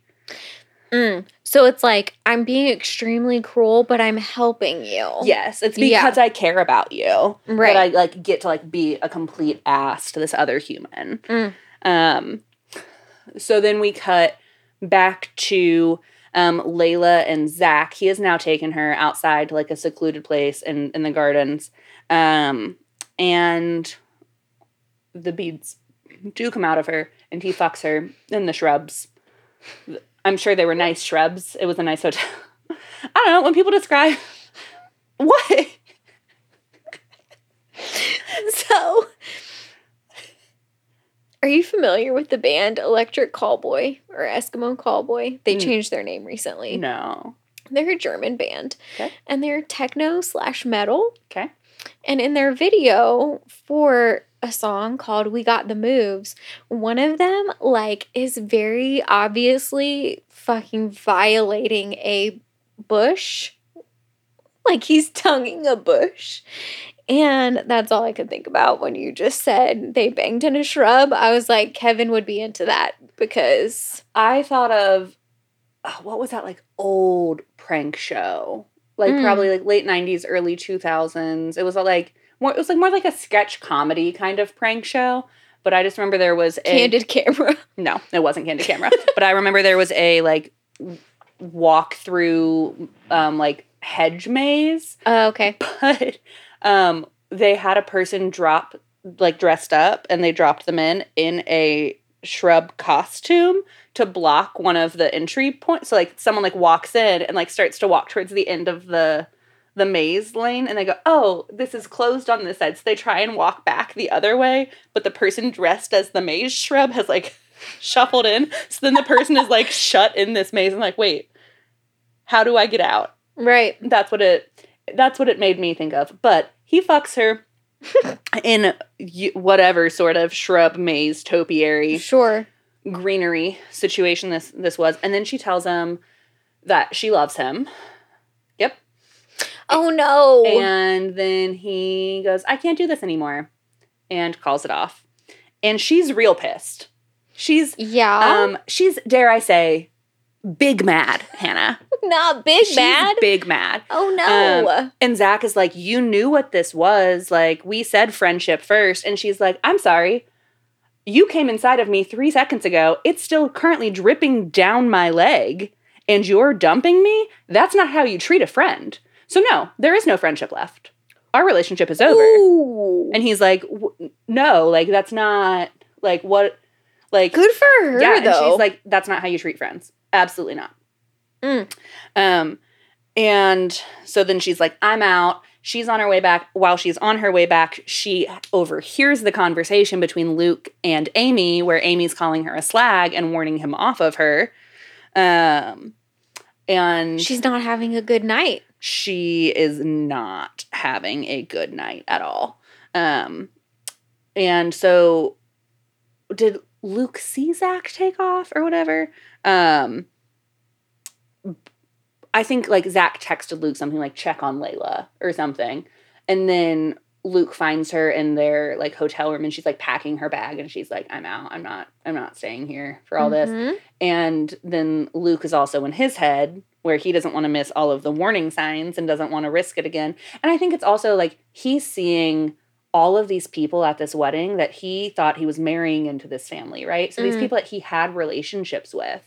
Right. That you then haven't seen, that, like, doesn't mean they didn't matter to you. Like, so I think he's just kind of reconciling. He's like, I'm not willing to risk it again. And I think maybe, like, Zach was right. But he says to Layla, he's like, I don't know if I can be with a girl like you. And she's like, what's a girl like me? Who's a girl like me? What does that mean? Are you saying a girl like me because I'm too pretty? Like, is that what you mean here? Like, you're saying you can't be with me because I'm too pretty? But I'm just too slutty because I'm pretty? Okay. Like, it's having that full kind of conversation with him. She's not having it. No. Yeah. She's good like, for her. Yeah, she's like, what do you mean by a girl like me? She's like, I deserve better than this. I knew you were a coward. I'm out. Mm-hmm. And so she, once again, she also tells him that she was falling for him. Mm. And he's like, I'm still calling it. So this is like another one bites the dust where she chooses to be vulnerable and be honest about how she feels and they don't handle it well. And she's like, okay, well, I'm not going to sit here and beg. So I'm out. Yeah. Yeah. And I also like wouldn't say her responses are like super overly exaggerated. Like, right. Not like ultra dramatic or anything. I'm like, no, I totally understand where when Zach is like, well, our friendship matters more. And she's like, how are you treating me like a friend right now? Mm-hmm. This isn't how you treat people you care about. This isn't how you treat friends. So no. Luke ends up heading home and he just like, but like Josh has to stay at the wedding. It's like Josh doesn't know all of this is happening. And it's his brother's wedding that he's like the fucking best man at, right? Right. So I think they just like let Josh know that they were headed back to the apartment. And the next morning, like Zach gets back to the apartment, still drunk, reeking of alcohol. But also has a meltdown because he realizes Emily's ring is missing. Oh, no. Yeah, and, like, has a full meltdown. Yeah. What happens from there? I don't really remember. Everyone was mad. Josh gets back to the apartment and, like, screams at, like, Luke and Zach and is like, the fuck did y'all do? Right. Where's Layla? Yeah, like. And as they're telling him, he's like, you didn't think that, like, how you handled all of this would impact her, given her history and what we know about, like, Josh being the one who, like, they all are obviously in love with her, but Josh being the one who's like, yeah, y'all are really being selfish pricks right now. You really didn't think this one through, did you? Yeah. Well, and he's been in love with her the longest, or at least acknowledged his feelings the longest. So then also a day after the wedding, as, like, they're having this full conversation, all of the guys are, we learn that there are some photos that have been leaked of Layla from the wedding with all of the different guys. Oh, no. And isn't she supposed to be going to New York on Sunday? Isn't this Sunday, the day after the wedding? No, the podcast convention is today. It's the week before. Okay. Yeah. What was I saying about? Photos released. Yes. So she's everyone on listening to the podcast, like, oh, like, she's fake dating all of them. Who will she choose at the end? It's clear they're all, like, developing feelings for each other, kind of. So it's like The Bachelor. I don't think quite The Bachelor. I just think all of these people are invested. Then suddenly they see photos of her, like, kissing each of the guys at a public event. And then it just kind of, like, made her a slag again and, like, public enemy number one. And then she's leading all of them on. Yeah, all of the, like, everyone is like, I can't believe she's cheating on, like, and so she's just getting destroyed in the media. Like, completely destroyed. And the guys had, like, released a statement that was just kind of, like, a, like, vague, like, hey, like, you might not have all the context. Please respect our privacy kind of energy. And that was the only thing that, like, the guys released. So she's hiding out in a hotel and is like, that's all they've released. They're not defending me. They clearly don't care. Like, so she's just really struggling at this point. At the podcast convention, the guys are still, like, all pissed at each other for how this, like, it's like a week later. Things have not resolved between all of them. And all of the attendees, they're like, okay, we're going to do a Q&A. And every question is about Layla. Right, obviously. Everyone's like, where is she? Did she cheat on you? And they, like, don't know how to respond. They don't know what to do. And then fucking Donnie Pritchard comes up to ask a question on the mic. And, like, I guess you see kind of, like, Luke's response to him. And then when Zach puts together who Donnie Pritchard is, he jumps off the stage and punches him in the face. And for him. Yeah, and attacks a fan. So then everyone's like, this podcast just attacked a fan. We are, like, spiraling out of control. Yes. And Zach may be realizing, maybe I'm a little bit in love with Layla. I could maybe have feelings. Maybe that's not a normal response. Right? Potentially. Layla, as she's just been hiding, and she's like, I'm not doing any of this. She had reached out to the company in New York and was like, here's my extension through the hotel, and just turned off her phone. She's like, I'm not doing any of this. So she, the guys have all realized post-podcast meltdown, they love her, they want to get her back, they need to make this right. Right. She is like, all right, I'm on my way to America. I'm moving on. This is a horrible way to end everything here, but I can't fathom going back to my apartment. I'm just done. I'm done. Yeah. So she gets to the airport and gets up to check in to find out that her flight has been canceled because the owner of the lingerie company is a huge fan of the podcast and didn't want her ruining their brand. So I was going to say, I hope that it's not one of those where, like, the guys all run into the airport at the last minute or whatever, because I mean it's still not, we're not at the end yet. I mean, it still could be, but, like, that's, well, but I just told you it's not gonna happen. That's a twist. But that whole, like, oh no, so this is having, like, rippling effects for her life. She thought she was getting away for a fresh start, and it's like, yeah, just kidding, you're still a whore to everybody else. Yes. Yeah. And she's like, I really can't escape this, and I don't know what this even means for my company, because I had so many new buyers and clients that were fans of the podcast, and, like, where does that kind of, like, leave me? So she just kind of sits down and is trying to figure out her next steps, and her phone is, like, blowing up from all of the messages that she finally turned it back on that she hadn't really received for the last couple weeks, because she called to be like, what the fuck? And they're like, we're sorry, this is the decision, and the job is no longer available. But everyone's like, you, like, the guys are doing a live recording, and the episode was called, like, The Apology Tour. And so she, at the airport, like, takes out her headphones and sits down and starts listening to the podcast, where the guys are just, like, answering live questions, shutting down everything, clarifying things. Zach is talking about the grief of losing a partner and the impact of that. Like, when, like, they're getting, like, they've explained everything, and then people are still writing comments like, I don't know, it still kind of seems like she cheated on you. And they're like, she didn't. Haven't we taught y'all to be more open-minded about, like, group relationships and things like that? And are really – so she tweets at them and is like, I'm listening. It's, like, all she says. And the guys see it and are like, please come home. Like, we really, like, we miss you. We want to apologize in person. And so when she ends up going back to the apartment, and this is the part that annoyed me. I'm just like, this is the part. What a setup. She walks in and she's like, they like are all so excited to see her and so relieved. And they've been recording for a while. They tell her, they're like, we were going to do 48 hours of live recording. And then if you didn't respond, that was like our only, like that was going to be like our last ditch effort. Cause like we didn't know what hotel you were at. You had your phone off. So they were going to do 48 hours of live recording before they called it. Okay. Which logistically, again, have some questions about. But that's not the part that annoyed me. The part that annoyed me is that she walks in and they're all like so relieved and excited. And she's just like, I'll never trust you. Like I'm moving, like we're done. I swear, 3 pages later, she'd forgiven them. Mm. It was one of those where I was like, I get that this is where this was going, but I honestly felt, and I don't say this often, I felt like there should have been a little more groveling. Yeah. I felt like we like just resolved it a little too quickly. Well, because all of that is a major violation of trust, mm-hmm. right?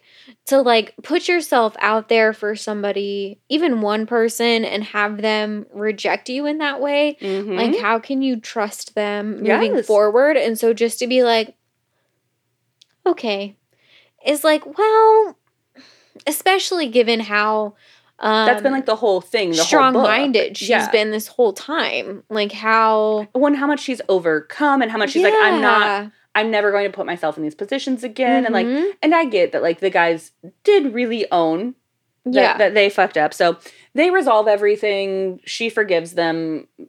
They all end up together. And then she invites all 3 of them to be her date to her high school reunion. Okay. So I'm like, oh, we're just kind of like really fully sending it the other way now. We're like, you didn't want to be seen on a date in public with, but now you're like, fuck it. It's all over the news. Everyone knows. I'm just going to own that this is who I am and that these are my men.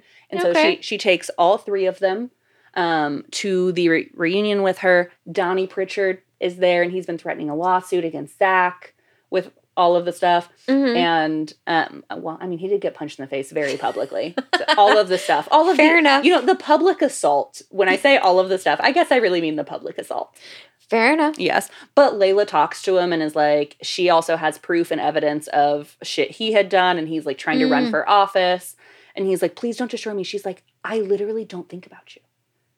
Just like, leave us the fuck alone and we'll leave you the fuck alone. I won't release anything. Like, right. It doesn't need to be a thing. It's not worth it to me. Yes. Right. But if you make it worth it, mm-hmm. it's a separate issue. Yeah. So Amy is there because she was the former headmistress, or she's still the current headmistress. But then more is coming up about the bullying and such still, and like what Layla's experience was, and like Amy's like publicly shaming Layla again, and Luke is like the fuck not, and is apparently still on the board with the school, and starts doing an investigation to realize that like. The school didn't have, like, great rates when it came to, like, exclusion and bullying or things like that. It was that the headmistress was sweeping it all under the rug. Oh, no. And so it was, Like, he realized that the school, like, gets her fired. Mm. The whole thing. And gets that victory of getting to advocate and protect his students and former students like that. Affirm his identity as a person who cares and is willing to step up for people and be there for them. Yeah. Yeah. I think you've honed in on the identity piece more than I did when I was reading it. But I do see what you mean. Yeah. Yeah. Well, I'm just thinking for myself, it's important to me that, like, I advocate and support the people that I work with. Mm-hmm. And so if somebody were to come to me and say, 10 years later, like, someone to tell you that you fucked it. Right. Like, I told you that this awful thing was going on and you did nothing. I would be like, ugh. Yeah. Like, oof. That's, like, destroyed how I view myself and how I interact with the world 1,000%. Yeah. No, I totally see that. I think it, like... I think reading it felt more like a side plot thing in the moment to me than it felt like the main thing. Right. But even at that, I'm right there with you. That's ultimately the end of the book. The epilogue is that they all get married on her 30th birthday. Okay. Which was like her goal was to be married by 30. Right. And so it's sweet because they like bring up her 10-year plan so she can like check it off on the list. And then they have her start working on her next plan for her 30s. So I have a question. Yeah. About that. What are your thoughts on a wedding, on a holiday, or a birthday, or something like that?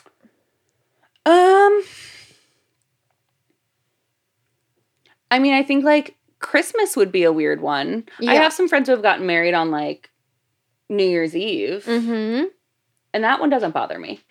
And that one I'm like, yeah, you just have a more excuse to celebrate every year, right? Right.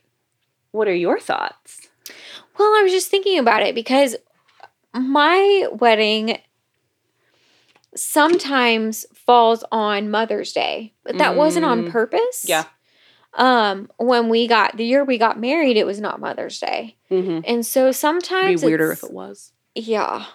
So sometimes it's like, but I think getting married on your birthday might be a little weird. Like, not bad or wrong, but, like, I would want a separate day. For you, yes. I see why you would want a separate day. I think for her, with all that her birthday symbolized, right, and, like, really achieving her goals and entering the next era, I think it was more symbolic. Right. It wouldn't bother me to have my birthday and anniversary on the same day. Mm. I mean, I think I don't really celebrate my birthday. I celebrate my anniversary more than I celebrate my wedding anniversary. Well, because my husband's birthday is March, my birthday is July, and then our anniversary is October. And then there's just kind of the general holidays, right? So it kind of gives us, like, nice little points to celebrate. Mm-hmm. But I'd say if we're taking a trip, we're normally doing more of a trip for, like, his birthday or our anniversary as far as, like, an actual us trip. Right. Because being a July birthday, being so close to 4th of July. Yeah. Yeah. The thought of it doesn't bother me to, like, have them on the same date, but I do enjoy not having them on the same date. Right. Yeah. So what are your thoughts on that book as a whole? I mean, it sounds really fun, and it also sounds like a weirdly, like, plausible contemporary reverse harem, if that makes sense. Yes. Because a lot of times in these reverse harems, like Den of Vipers or some of these others where there's no paranormal situation, it's like, that would never happen. Like, that would never happen. And it's, again... Or, like, the logistics where it's like... Right. She's the mafia princess from the rival family. And we're, like, the three, like, sons on this side. And, like, it's, like, very, like, Romeo and Juliet. Yeah, yes. So this one was really, I'm like, oh, this just feels like a comfort rom-com that happens to be a why choose. Yes. Yeah. Yeah. It didn't feel reverse harem-y. Yeah. Which is the weird thing to read and be like, there's so many dicks. Well, it's just like the lack of angst for me. Yes. Which is nice. That's a great way to word it. The lack of angst. Yeah. Yes. Because there's, like, enough drama where you're invested, but not so much that it's like, ugh, that's heavy. Yeah. Or ridiculous. Yeah. It was all plausible. It was all light enough. You were rooting for everyone the whole time. Mm-hmm. I thoroughly enjoyed it. Yeah. What is our rating system? Right? I don't... Lingerie sets? I don't know. I don't know. I was thinking, like, recording mics for podcast. I don't know. Benoit balls? Benoit... Yep, done. How many? Did you ever watch Archer, the show Archer? No, I never did. Okay. It's always been on my list. I've just never made it there. Well, it's fantastic. And in multiple episodes, there is a character named Benoit. And anytime somebody says Benoit, Archer just goes, balls, like, at the end every time. So now every time I hear Benoit balls. Benoit balls. That's all I think about is Archer. Yeah. My parents were selling a house, and they were had some furniture that they no longer needed, so they were, like, sending us pictures, and I was like, yep, I'll take that table. No, I don't want that. And my mom sent me a lamp, and I was like, Mom. Is it the sex lamp?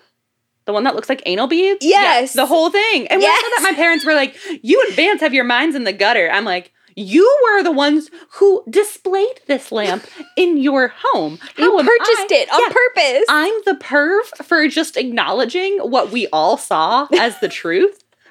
Okay. Well, so also we were once playing like that fishbowl game, and it was the round where it was it wasn't charades. It was more of what is the game where you describe the thing and people have to guess the thing?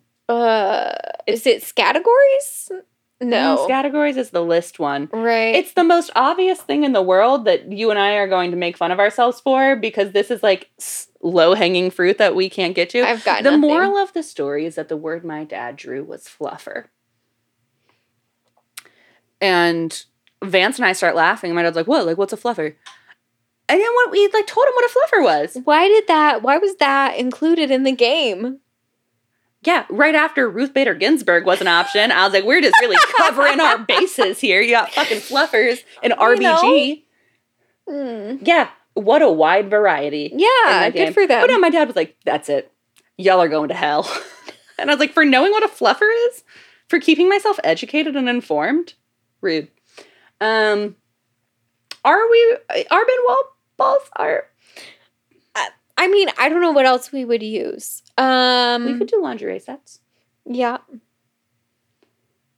So lingerie sets. And that gives us, we can just do a half a set, right? So that gives us a decimal. We can do a bra or panties. Yeah.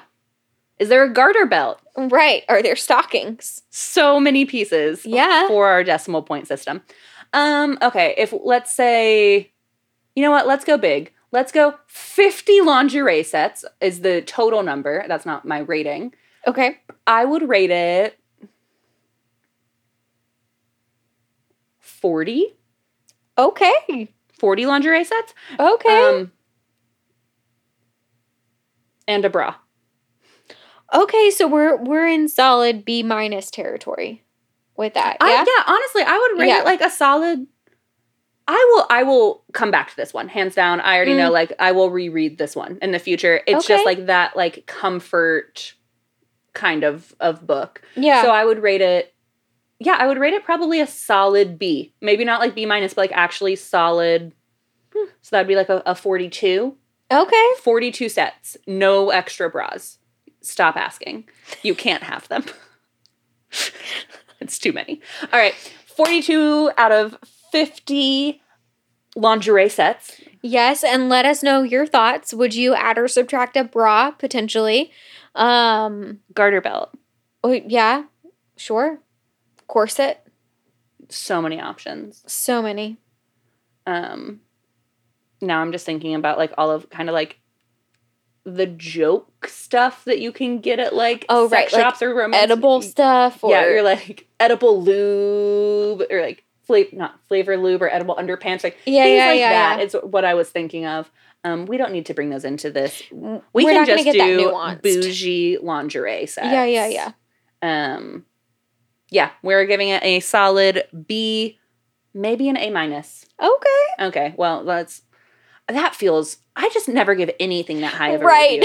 But now, at this point, I'm like, what book would reach that level? Because the bar is set so high with every single book. I'm like, the best I can do is 4 out of 5. You know what I mean? Right. That's a good point. Now I'm like, what book could possibly get a 5 out of 5? We may need to consider what is a 5 out of 5. Yeah. Very, very fair. I wouldn't say this one is quite there for me within but I'd say it's a very solid read. I personally thoroughly enjoyed it. Let us know what y'all think, and we'll see you next time. Bye, Smut Sluts. Bye. Well, that's it for this week's Smut Sluts. We hope it was good for you, because it sure was great for us. If you're digging what we're doing, it would mean a lot if you'd take a minute to rate and review the show wherever you're listening right now. Maybe tell that sexy someone to lend us an ear. We love you. We appreciate you. We'll see you next week. Stay smutty.